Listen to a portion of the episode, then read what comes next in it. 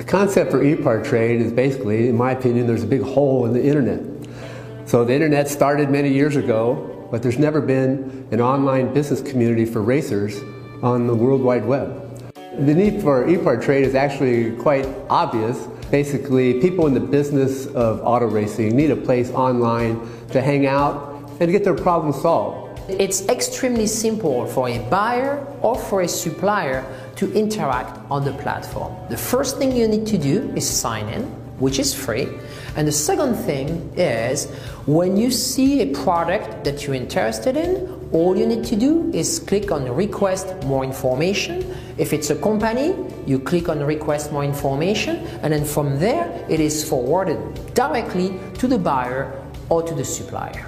You can go to epartrade.com, you become part of a community of businesses in racing, and it makes uh, sourcing products much easier than just on the internet or using Google. At ePartrade, there is no e-commerce. It's literally a connection just like at a trade show. So now, any time of the year, a buyer could reach out to a supplier through an email. More than that, it's a place to go just to keep current every day. So it's a good place to start your workday in your racing business or in your offices of your professional race team. And you know you're current when it comes to new technology, industry news, technical papers, technical videos, all that and more. We're not looking for a million hits per day.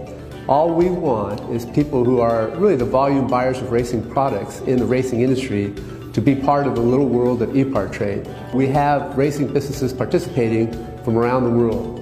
So you get suppliers from around the world, you get buyers from around the world. E-part trade really eliminates having to travel, closing down your shop. Now you have a place to showcase globally your racing product and technology.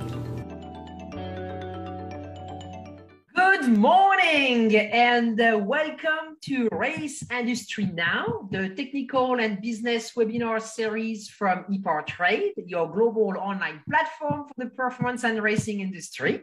I am Francisque Savignan, the founder and CEO of ePart Trade. This morning with me are Judy Kin, the co-founder of ePart Trade, and our wonderful host, Mr. Jeff Hammond. Today it is episode 205. We are going to bring uh, on board with us a gentleman has been with us before, Jess Hewitt, who has a tremendous uh, expertise in fuel and racing fuel and racing lubricant distribution. So uh, this is going to be the topic today of episode 205. Good morning, Judy. How are we doing? Good morning, everyone. So it's really hard to believe that we have produced and hosted over 200 technical webinars, and our library is all on the platform. But yesterday, we just confirmed our whole schedule and through the month of June, and now we're looking at working on the final half of the year. So that's exciting too. There's a nice little demand for these webinars. And Jeff, we're thankful to have you joining us this year and Brad Gilly as well. So thank you for that. Well, I guess the best thing to say is Happy New Year to everybody, uh, all of our loyal attendees, and everybody who's made ePartrade what it is. And we'll continue to help promote it and make it better in the future. And I'm excited about being a part of it. Um, race season is definitely underway. It doesn't matter whether it's your local short track, it's the 24 hours of Daytona, or this upcoming weekend, the Daytona 500. Um, the whole country, the whole world is a buzz because I think so many race fans, man, they're starving right now. They want racing. They want racing at all levels.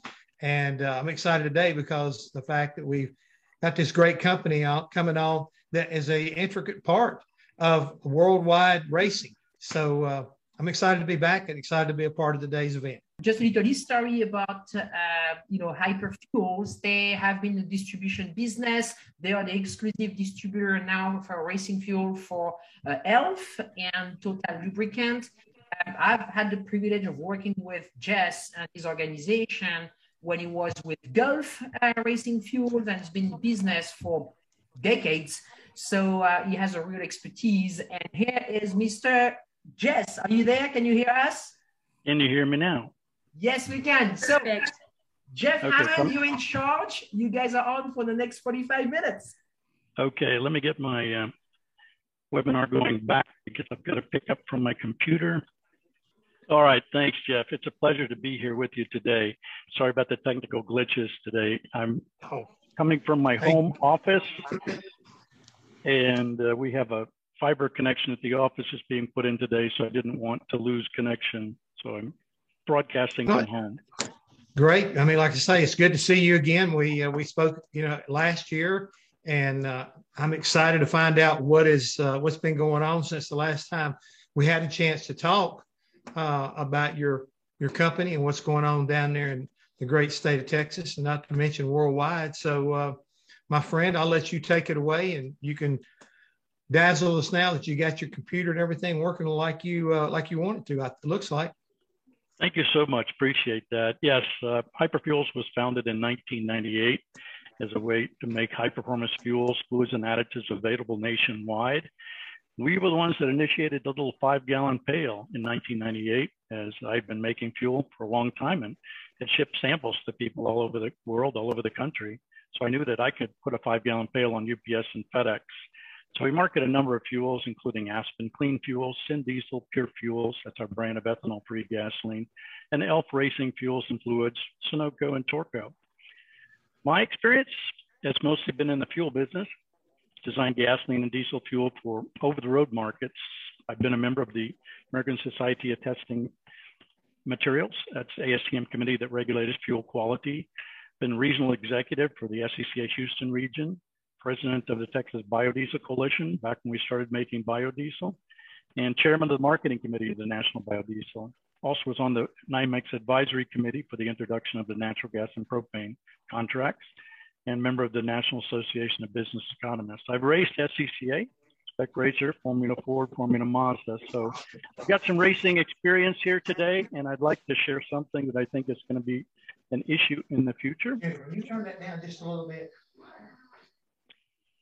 Okay, so I know the title may have been kind of interesting. Uh, I, I didn't want to sound too many alarms, but I wanted to present something here today, talk to you about avgas. Avgas has been used by racers for a long time. It was, after all, one of the first high octane leaded fuels that could be used by aviation. And certainly the guys that were in aviation were selling it to the racing fuel guys because there really weren't racing fuels at the time this was invented.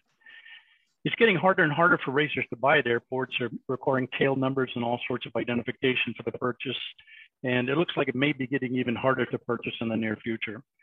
We started packaging avgas about three years ago to ship to foreign countries because not all countries have leaded aviation gasoline. And so for those countries that don't have it, they have to import it in packages.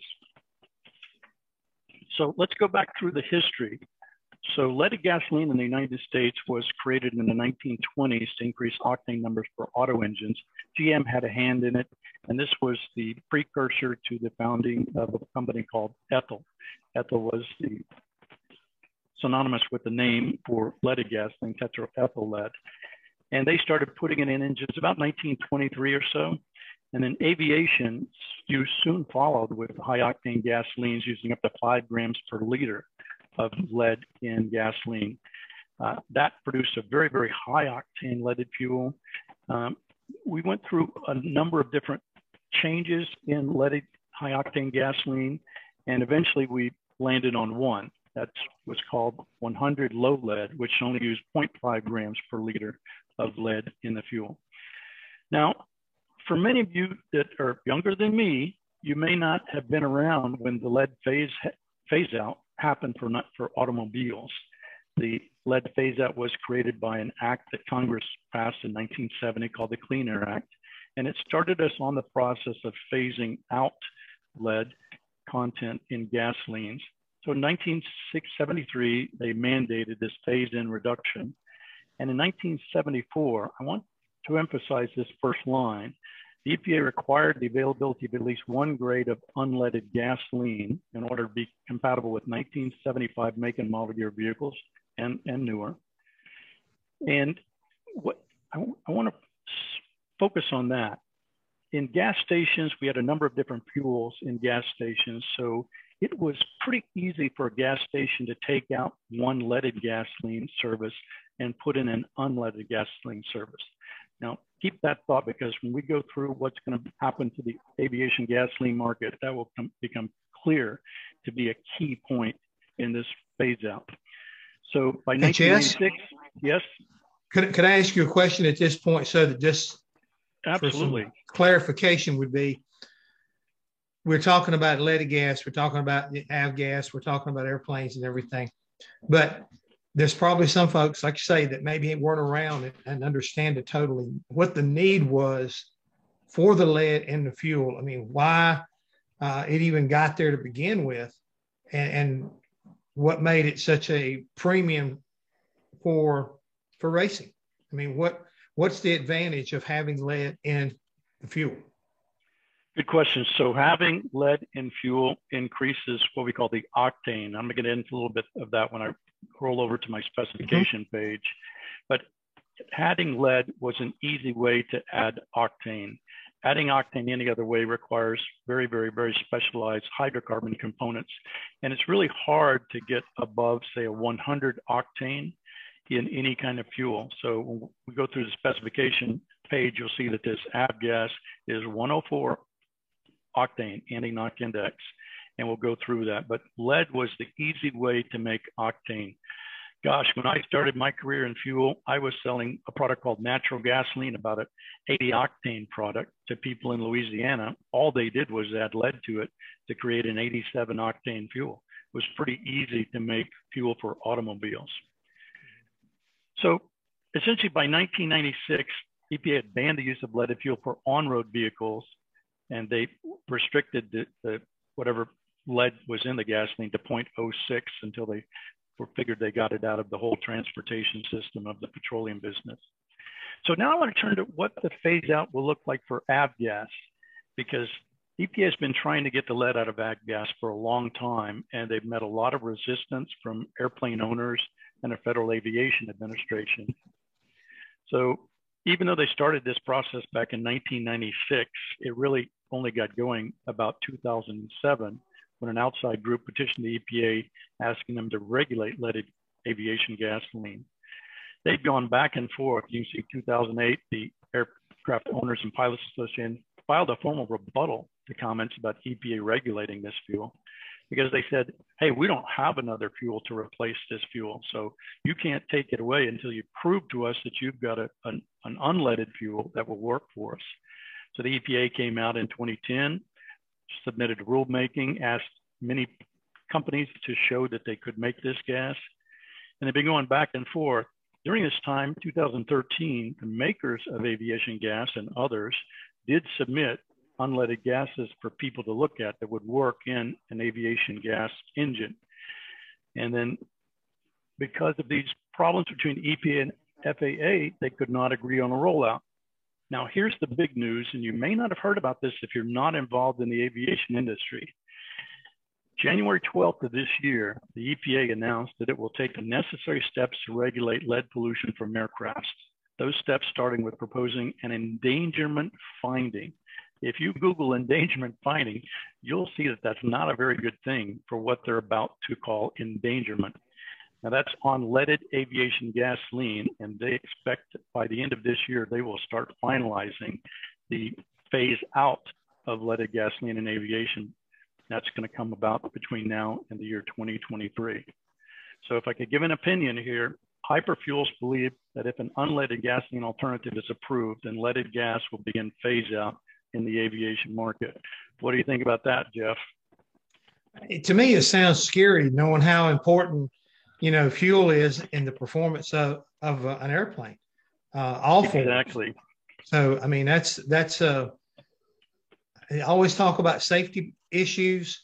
Uh, this is one right here that, you know, this kind of experimentation, as great as everything is, until you put it actually, I believe, in the, the fleet. I'm talking about all the airplanes that need this type of fuel and find out the pros and the cons, which normally is the pro is okay, it flies. The con is it crashes. So uh, I think that there that's a risky test.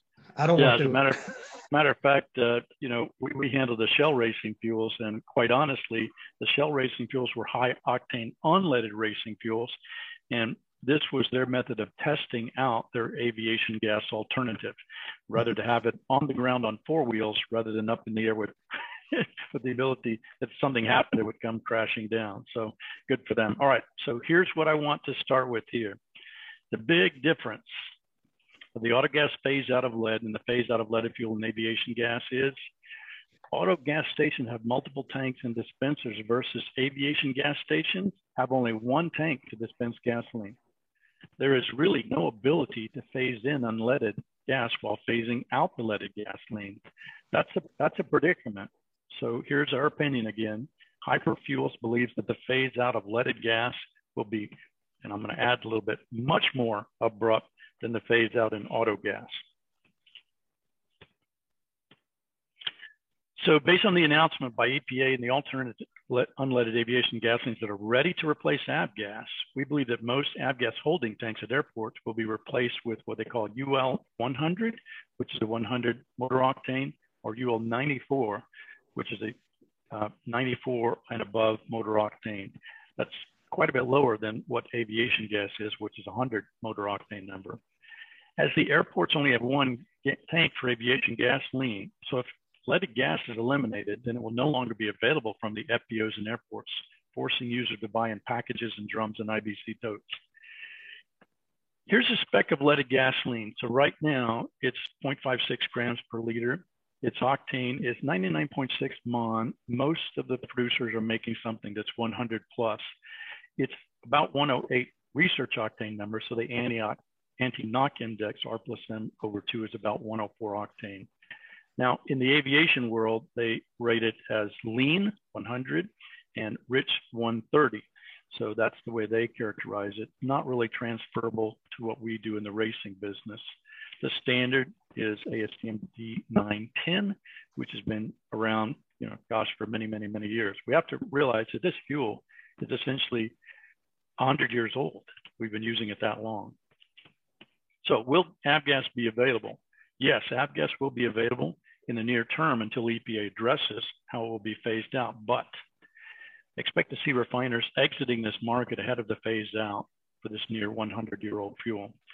I can throw a little comment here. Um, we've been shipping avgas in packages since 2016 because it has been phased out in a number of other countries. So if they have legacy aircraft that they need to run and they must have this 100 low lead, uh, like a super Mushshak, for example, then they've got to buy it in drums and have it transported to wherever they need it. That's going to be a big change in our market here in the United States. So what are we looking at here? Um, five gallon pail, 54 gallon net drum. We also put it in 275 gallon totes and we use 6,000 gallon ISO tanks. These are the kind of tanks that'll fit onto the chassis for say a 20 or 40 foot container.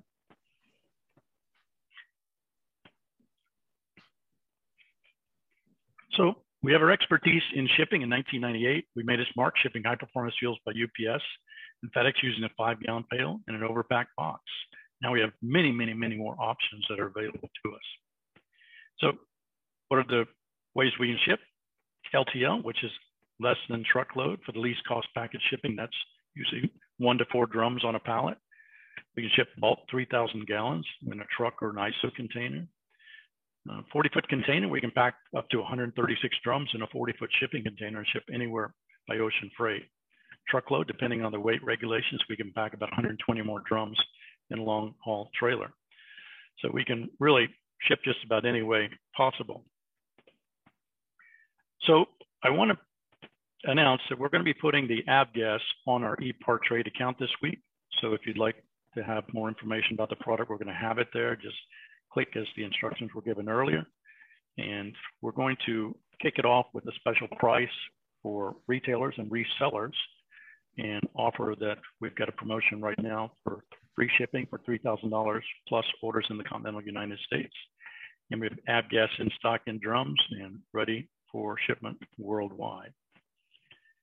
Now the setup, if you're a member of ePartrade, it's fairly easy. Just contact us using the contact page. We'll show that in the next slide. And there's no minimum purchase. You qualify your business with only a state license, brick and mortar location, or an online store trackside business. And again, we ship nationwide every weekday on UPS, FedEx, LTL. We also ship worldwide using LCL, less than container, and full containers. So Hyperfuels is a primary supplier of performance fuels and packages, and some fuels are offered in bulk as well. And we welcome your interest. So here's the instructions how to look for us on the ePart Trade platform. You go down to the bottom, it says if you have questions, ask us directly. You can hook up with us and we can send you the information to get started. So Jeff, I want to kick it back to you and see if uh, I left out anything that might be more important. See what you think.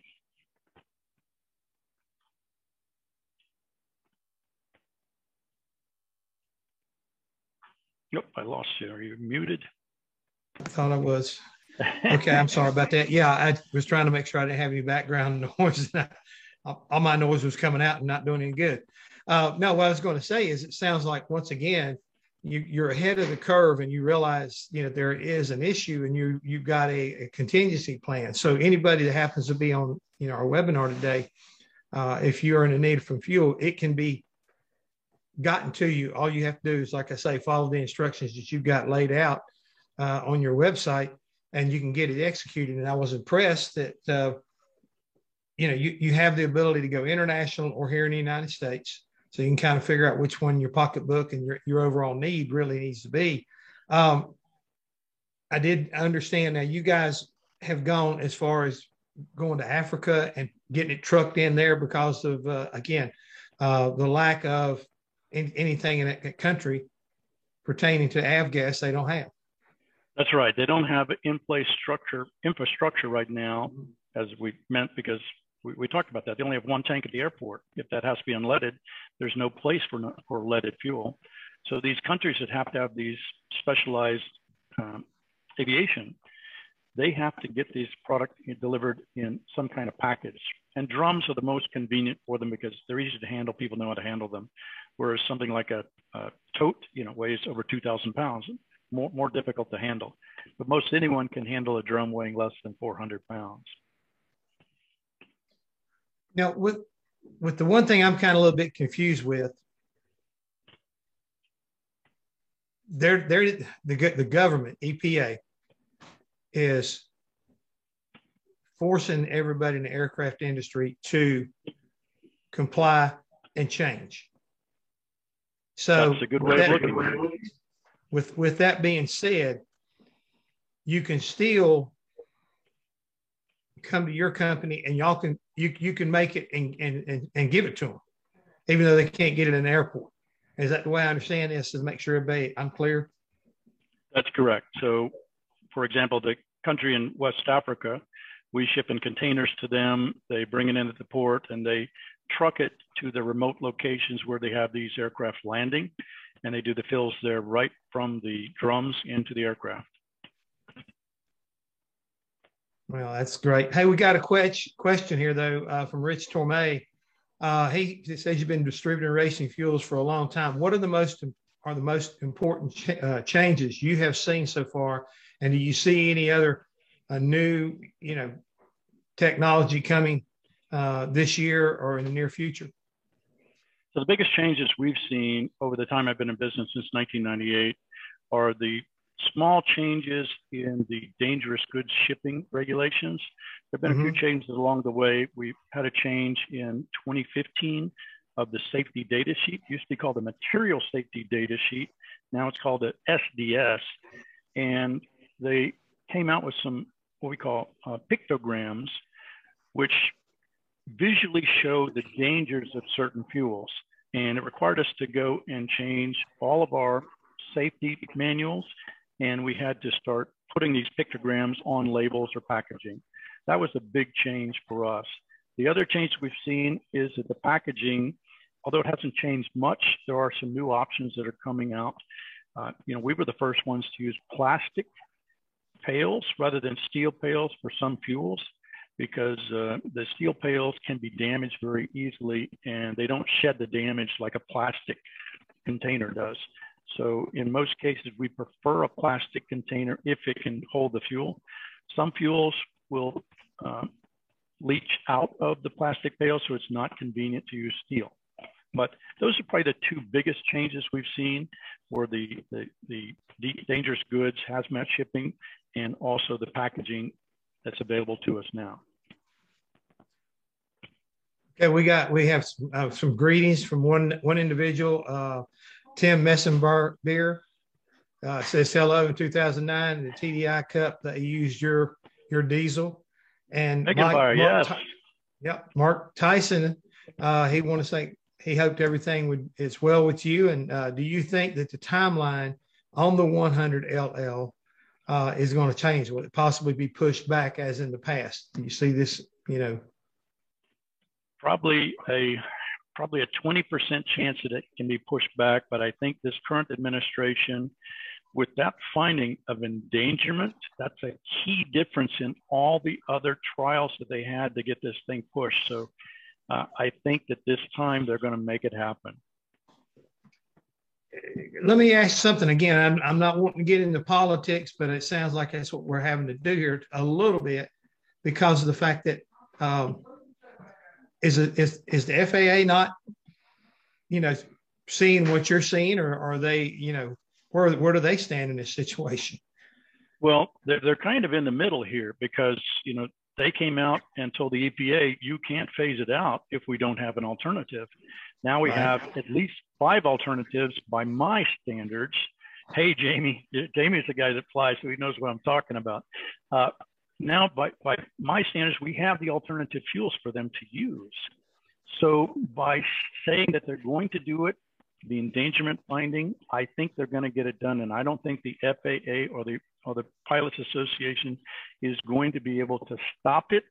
They may be able to slow it down or create some opportunity for a more gradual phase in. But as I said, how do you phase in a fuel when there's only one tank at the at the airport? Well, I, again, it works if you've got the technology, I guess, and, and the, the uh, newer equipment. But I think here, what we're really discussing and, and probably uh, uh, targeting to a certain degree is more the, the vintage type aircraft and aircraft that was designed to run on leaded fuel and can't be just, you know, you can't just go in there and change a spark plug or you can't go in there and change a, a compression ratio. It's, it was going to be total overhaul type stuff to get it to work, correct? I mean, That's correct. Some of these engines need that high octane to make them work. You know, we've mm-hmm. been making unleaded gasoline and unleaded gasoline engines for some time now. Lycoming and Rotax have made those engines and they're active in other parts of the world. But some of these engines were not made for an unleaded fuel, not made for a lower octane fuel. So the, the I, I see there's quite a few of the aviation guys on our call today good good to see your names there. Uh, they can testify to that more than I can. And we'll continue to get uh, questions, which is great. Keep them coming, folks. Really do appreciate your uh, contribution and being a, a participant at, today. Um, Jamie Landers, like to say, it's been a while, and uh, he was wondering uh, any thoughts on the GA again, I'm not. Don't get me. Don't don't get mad at me, guys, if I don't do it the right way. G A M I fuel uh, that would apply to you know to race applications. Um, I don't know that fuel, Jamie. You'll have to call and tell me about that fuel. That one's not on my radar. Okay, and uh, yeah, GAMI. uh, that's why I say I'm not 100% sure if I'm right about what I'm saying. But uh, Jay Masta uh, would like to know Le Mans is uh, introducing uh, this year a 100% renewable racing fuel. Uh, what does that mean? And is it going to be you know, the new trend? It, it is a trend to go more renewable, maybe not 100% renewable, uh, but since we have a renewable fuel now, it's ethanol. It's uh, doused with a little bit of natural gasoline, so it's uh, not mm-hmm. not consumable, if you know what I mean. Uh, mm-hmm. But we've we've had that for a long time. As a matter of fact, in the 1920s, uh, when GM was studying octane, that was the product that they wanted to use to increase octane. But they were worried that they couldn't control ethanol manufacturing, and it wouldn't be a, a, a good source of supply, and it would have to have to have a treat rate that's pretty high compared to just point 0.5 or five grams per liter. So yeah, we are going to see renewable fuels in racing. We're working with Total and Elf right now, and they're are they're coming up with some of those same fuels. I've had some success with renewable fuels in the past. Uh, we have a renewable iso isooctane that we can come up with with alcohols. We also have a re renewable isobutanol, which is a very high octane of about 107, which can be used in racing fuel. So I'm not seeing a 100% renewable racing fuel now that can be mass distributed, but we are going to see some partial renewable fuels like we do with some jet fuels. And we'll, we should see a more renewable product in racing this year and years, years in the future. You know, with that being said, um, I know that a lot of people are trying to, you know, take what's available and make it better. I mean, the average, the average, you know, guy driving around the road, you know, got, got a high performance car and he wants to get a little more pop out of it. Is there such a thing as, uh, as adding octane boost, adding lead to what is basically at the pump and changing it enough to be worthwhile to do? Or is that just kind of like hocus pocus? That's a great question. We should pin that down for the next uh, the next tech review. Yes, there are some okay. octane additives. We, we, we can no longer just treat with, with lead. That's not allowed. It's a poison. It's absorbed through the mm-hmm. skin, so that's not allowed. But uh, we have been doing a lot of research on octane enhancers. Most of them, quite honestly, don't do that much, but there are a couple out there that do pretty well and can really add what we call octane numbers rather than points, which is like a a tenth of an, of an octane number, but add real octane numbers. Uh, would something like propylene oxide fall in that category? So that's more like a fuel fuel additive, uh, but it's, okay. it's it's it's not very readily available and it's more dangerous. So what we try to do is find things that are not that dangerous. Like we've mm-hmm. been using isobutanol, which is a, an alcohol okay. like ethanol, but it's not what we call hygroscopic. It doesn't absorb moisture. It, it rejects moisture and water. So that's about 107 octane and we'll definitely add, but again, you've got to dose that in pretty high volume, 10% or more to be able to get even an increase of one octane number. So for every 12% of isobutanol, we get one octane number increase in the fuel. So it takes a lot to really increase those octane numbers a substantial amount, say two or more.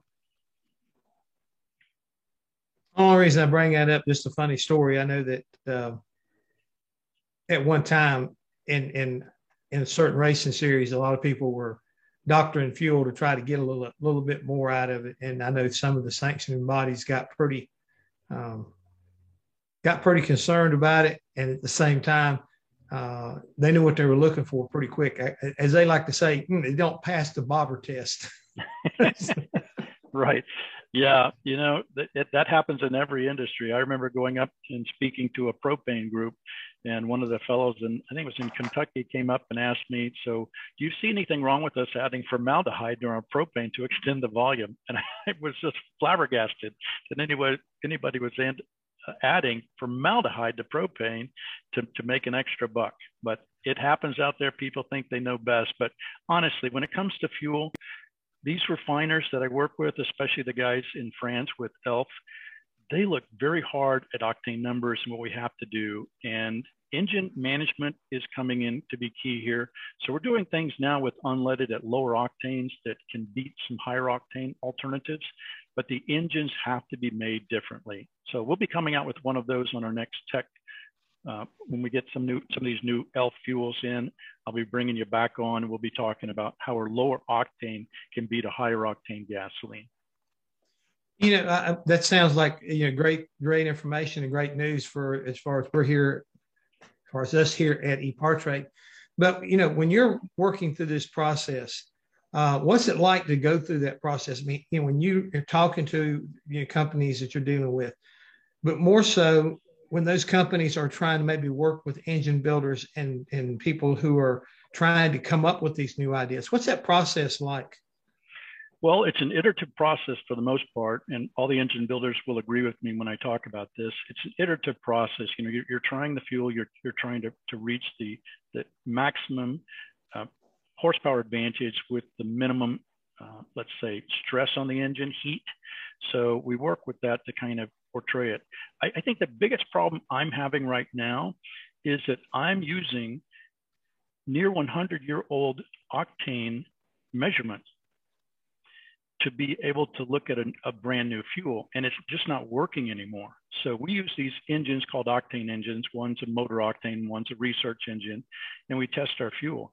But what I'm seeing now with the additives that the refiners are putting in race fuel to prevent mm-hmm. detonation, to prevent uh, uh, friction, those octane measurements are no longer valid for me because we're seeing these unleaded fuels outperform leaded fuels, which shouldn't be the case if we're only looking at the octane engine results.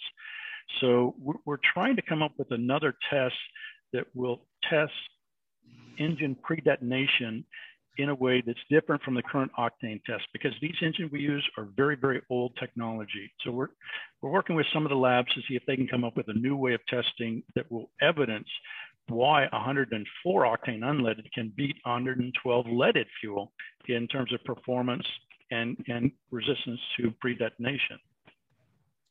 You know, you referred to pre-detonation uh, several times during this uh, discussion.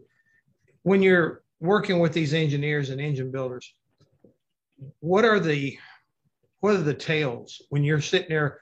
You know, you pull the hammer down is it is the heat going up? Is it you know are you hearing a, change in the in the uh, I don't know that watching the dyno run itself? I mean, what are, are there any kind of tails that say, "Wait, this fuel is good," or "Well, well we're getting ready to have a problem"? Because you know what I mean is you know is it damaging the the valve the valve seat? Is it having some kind of effect on the edge of the piston? You know what I'm saying? I, I'm I'm curious about that.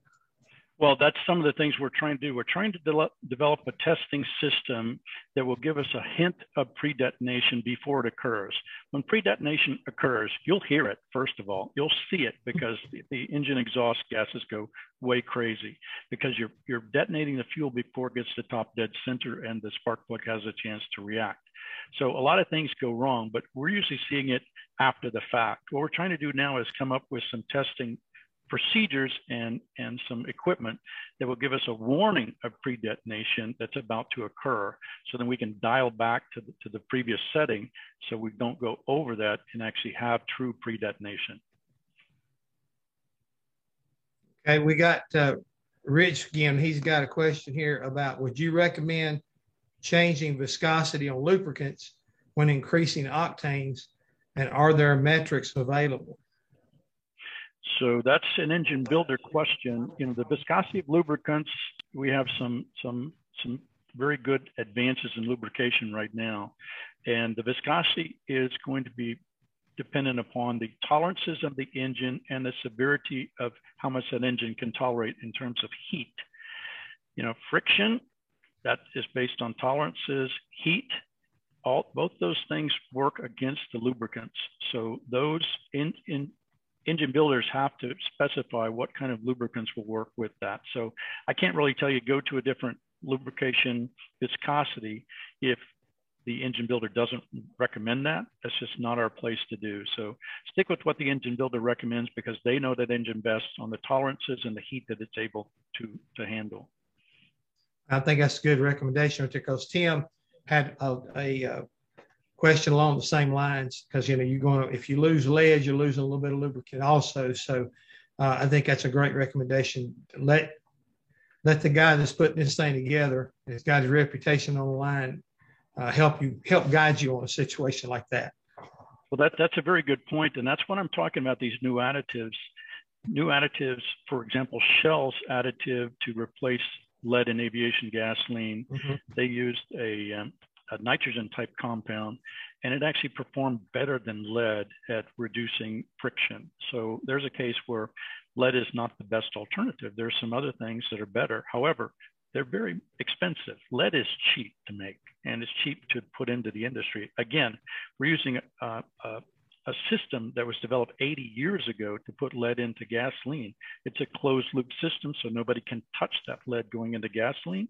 It's just not right. very efficient. All right, we got Mark here. He would like to know, and I think this is a really good question. The term renewable, sustainable, or synthetic are thrown around, you know, all day long by people who fully don't understand the terms. We need to educate the motorsports industry on what is available and yet sustainable for the motorsports market. We want to work towards sustainability, but not harm the growth of motorsports. Very, very, very true. So when we talk about sustainability, from my viewpoint, my opinion only, it's not sustainable to use a source of food as a fuel. I want to say it again. It's not sustainable to use a source of food as a feedstock for a fuel. Um, for example, we can make fuels out of out of agricultural crops like castor beans or jatropha beans. It's not a food source. It's relatively available. You can get more than one harvest a year, yet we're not doing that. That would be sustainable. Instead, we're using corn, soybeans to make a renewable fuel from a food source. And to me, that is a renewable fuel, but it's not sustainable. When we talk about synthetic, synthetic means we're not using a renewable feedstock. So for example, syn diesel, one of the products we, that we carry is a gas to liquid diesel. This blew me away when I first started back in 1996. It was a diesel fuel that came to me as an off-spec product. It was clear. It had a viscosity. Guys, get this. Diesel regular viscosity is 4.0 centistokes. This was 1.9 centistokes. The problem with diesel is we can't flow it fast enough in the engine to get it to burn fast enough.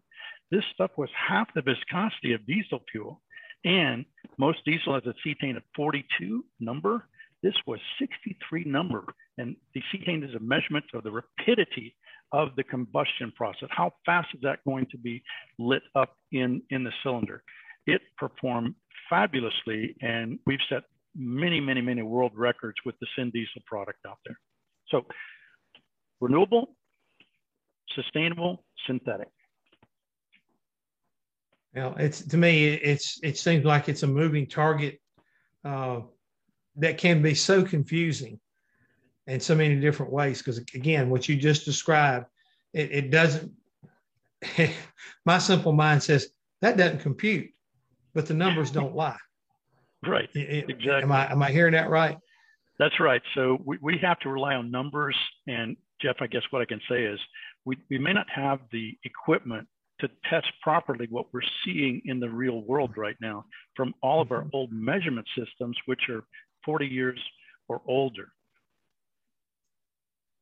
Well, I, am scared to say that uh, sooner or later it's going to catch up because the way you put it, it's, it's taken a long time to even somebody probably to pay attention to the fact that it is, and I use the term very loosely, it is antiquated and it's time to be uh, revisited and redone and, and updated to the point to where it can catch up with what modern technology is basically forcing us all to do.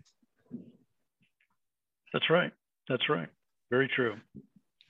Well, Jess, I, as always, it's a pleasure to talk to you. I'm, I'm glad you're doing well. And I, again, I say your, uh, your, your company is ahead of the curve.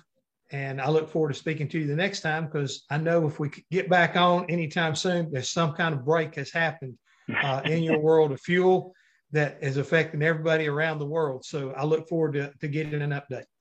Well, thanks very much, uh, Jeff. We do appreciate that. And we really appreciate ePart Trade having these kinds of opportunities for suppliers to talk directly to end users and resellers out there because I'm only one guy. I have a message. You make that message easy for me to get to other people and I, I, really love you guys for that. We've been with you since the beginning, and we'll, we'll be there for, for a long time. Thank you, Jess. Thank you so much, and uh, and you you know you have so much expertise, and we, we love to have you uh, uh on. And so thank you very much. Uh, as we mentioned in our uh, first uh, session of 2022, we have reduced a little bit the program to about 45 minutes because you know people are busy, and but the program is being recorded each week. So this uh, webinar has been recorded. It will be posted later on the ePartrade platform, on our YouTube channel. It's going to be distributed to our newsletters. Uh, and uh, next week, we will be back, uh, Jeff, and uh, we're going to be hosting our friends from Racer. They're doing a special on the new NASCAR. It's going to be hosted yep. with Brad Gillie and uh, Kelly Crandall. And that's about it for today. So thank you very much, everyone, and we'll see you guys next week.